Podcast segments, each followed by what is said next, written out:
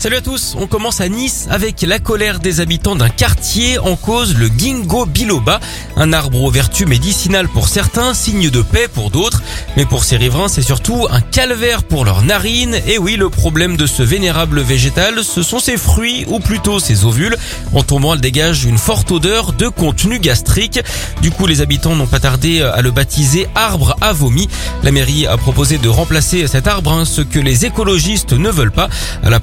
pourrait peut-être y mettre une gerbe de fleurs, hein, sait-on jamais. En attendant, vous connaissez sans doute le comble pour un arbre à vomi, c'est d'avoir la gueule de bois. Et puis méfiez-vous, si vous avez l'habitude de laisser des commentaires sur internet concernant des hôtels et des restos en Thaïlande, un américain risque la prison pour avoir donné son avis sur un complexe touristique. Sur TripAdvisor, il a expliqué que le personnel du lieu était inamical, il a même parlé d'esclavage moderne. Sauf que le patron là-bas n'aime pas qu'on le taille, il a d'ailleurs porté plainte pour diffamation, un délit puni par deux ans de prison et 5400 euros d'amende là-bas. On espère que le juge thaïlandais ne sera pas trop nouille et que le prévenu échappera au poulet.